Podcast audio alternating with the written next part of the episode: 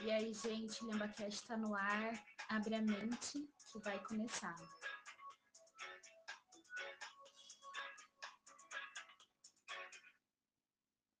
Oi, gente, bom dia, boa tarde, boa noite. Eu sou a Deb. E aí, gente, aqui é a Argi.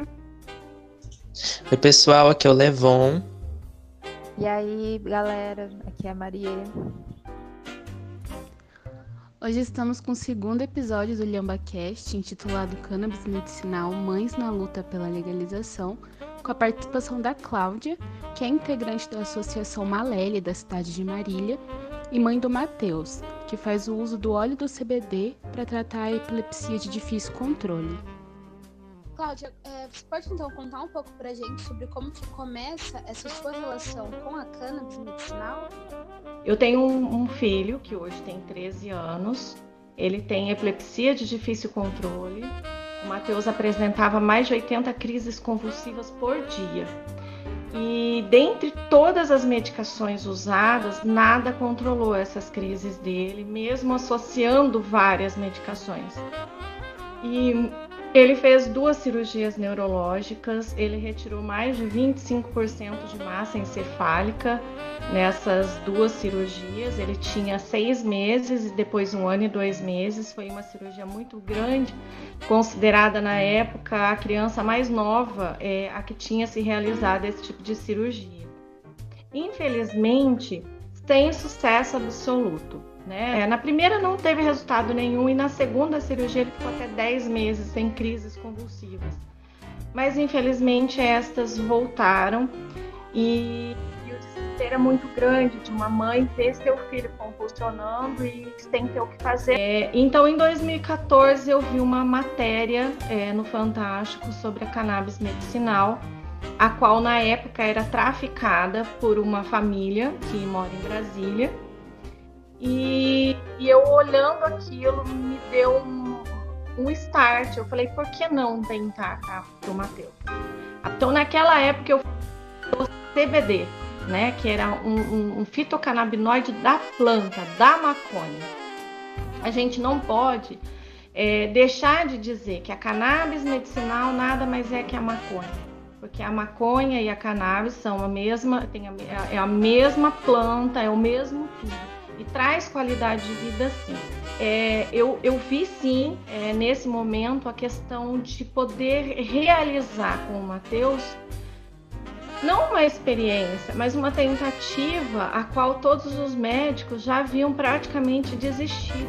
Né? O Matheus não vai parar de convulsionar, o Matheus é uma criança de epilepsia de difícil controle. Espera lá, são 80 crises convulsivas por dia. Meu filho vai definhar.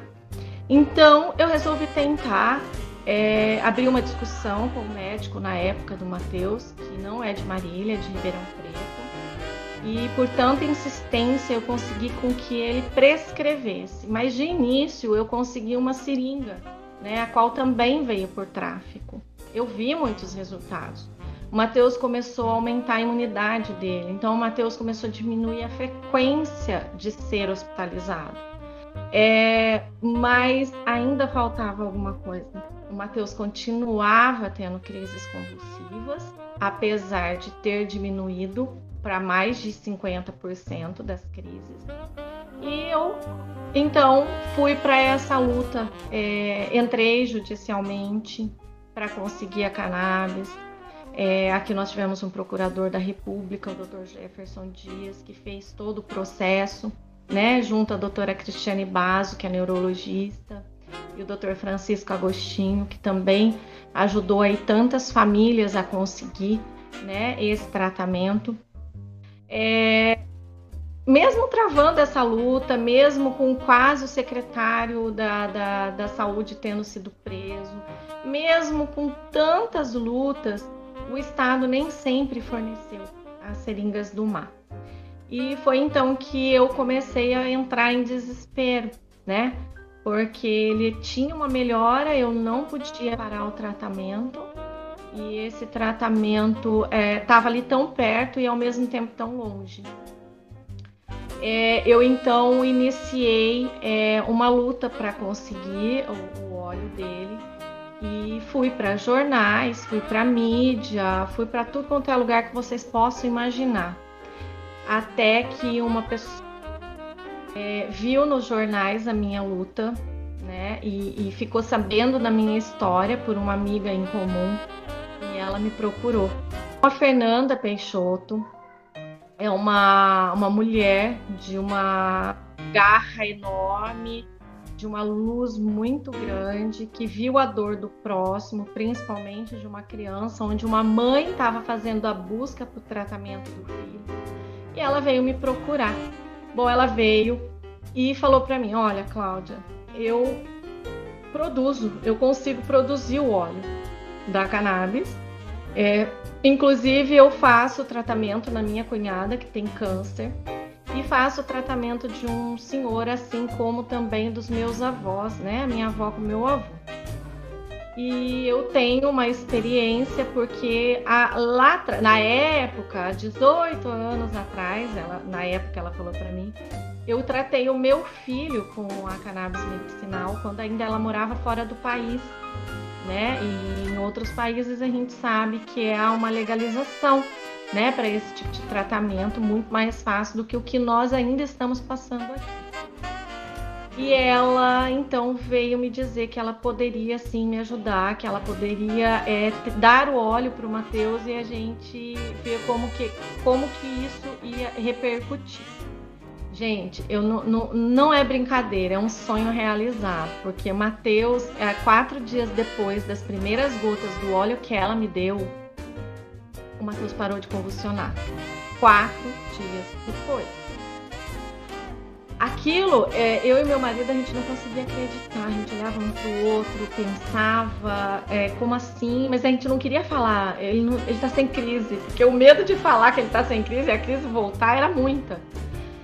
Então aquilo, é, quando isso aconteceu, eu falei, meu Deus, eu não acredito que eu demorei tanto tempo para entender que uma planta de full spectrum, na verdade, que é uma planta total, tá? Ela é medicinal, mas ela não tem só o CBD. Ela tem um teco de THC também. Porque um modula o outro, um precisa do outro para trabalhar no nosso organismo, a qual eu acho que vocês já devem ter visto, que nós temos um sistema endocannabinoide, né? Se eu não me engano, descoberto em 1992 e esse sistema ele tem é, é, similaridade com os fitocannabinoides da planta. Então, assim, mas qual que é o, o, o, papel social das associações? Como que funciona? Como as associações facilitam o acesso para um determinado medicamento? Como que funciona isso, assim, para as pessoas entenderem melhor? E, e a associação, então, ela é criada para poder beneficiar os pacientes, principalmente pelo acesso. Por quê? é, é muito caro manter o tratamento importado e algumas, algumas pessoas precisam do tratamento do óleo que ainda vem do importado. E muitas pessoas já entenderam que o óleo é esse considerado artesanal, feito pelas associações que hoje não tem nada de tão artesanal assim. Ele pode ser feito, que é o que a, gente, a nossa linha da Amalele, ela trabalha uma linha o quanto mais limpa de todos tudo que é tóxico. Então a gente trabalha com um plantio mais sustentável possível, até a caixinha, até como a gente envia esse óleo para casa das pessoas. Defender o plantio ou defender a comercialização, né? E por quê? Bom, eu defendo o plantio né? Porque o acesso vai ser muito mais fácil. Veja, existe a possibilidade de todas as pessoas saberem como é que faz o óleo. É regular? É legal? É, talvez não seja, né? Mas a, a, regularização dessa, desse óleo para comercialização, quando vem de indústrias farmacêuticas, a gente entende o, o, o alto custo que não fica viável a todo mundo. Quando aconteceu da Fernanda trazer o óleo para mim, é, o que, que aconteceu? Aconteceu um movimento de associações, que é exatamente para não ter é, essa questão de comercialização das, da, das grandes é, farmacêuticas. conta do custo, né, que não é viável. E aí o que, que acontece? É, quando esse, esse custo fica muito inacessível, é, a gente luta pelas associações. Então foi criada a associação para a gente facilitar né, para essas pessoas. Lembrando que ela não surgiu do nada, né? Então hoje eu digo com todas as letras, ela surgiu do amor de uma mãe também, né? E, e, e que encontrou no meu filho é, um outro amor pela empatia a qual ela sentiu por ele, né? Trazendo para ele qualidade de vida. Toda essa conversa que nós fizemos lá atrás, quando eu conheci a Fernanda, a gente falou: por que não ajudar tantas outras pessoas? Por que não facilitar o acesso? Já que nós temos na Fernanda uma pessoa que entende do cultivo, ela sabe como ninguém cultivar a, a, a cannabis, ela sabe como ninguém fazer a produção do óleo. Ela sabe como ninguém sobre miligramagem do óleo. Ela entende as patologias relacionadas aos, aos fitocannabinoides das plantas. Então, ela tem um conhecimento, ela tem um conhecer que são pouquíssimas as pessoas que têm no Brasil e talvez no mundo, né? E, e dentro disso, é, na época tinha uma outra mãe que fazia, que eu, eu, eu a convidei para fazer parte no, do nosso grupo, né, para o acesso para a filha também. Ela teve um caminho com a gente até um determinado ponto e, e, e também trabalhou muito para isso, para que isso acontecesse. Então, essa criação dessa associação trouxe é, muitas conquistas, muitas vitórias, mas ainda muitas lutas para a gente seguir. É, uma delas, inclusive, é com relação a essa legalização de plantio, inclusive plantio associativo. Né? Inclusive é, é pelo SUS, né? O tratamento pelo SUS de muitos aqueles que não podem, não conseguem. É, a luta ela, ela, é tão grande, mas ela é tão grandiosa.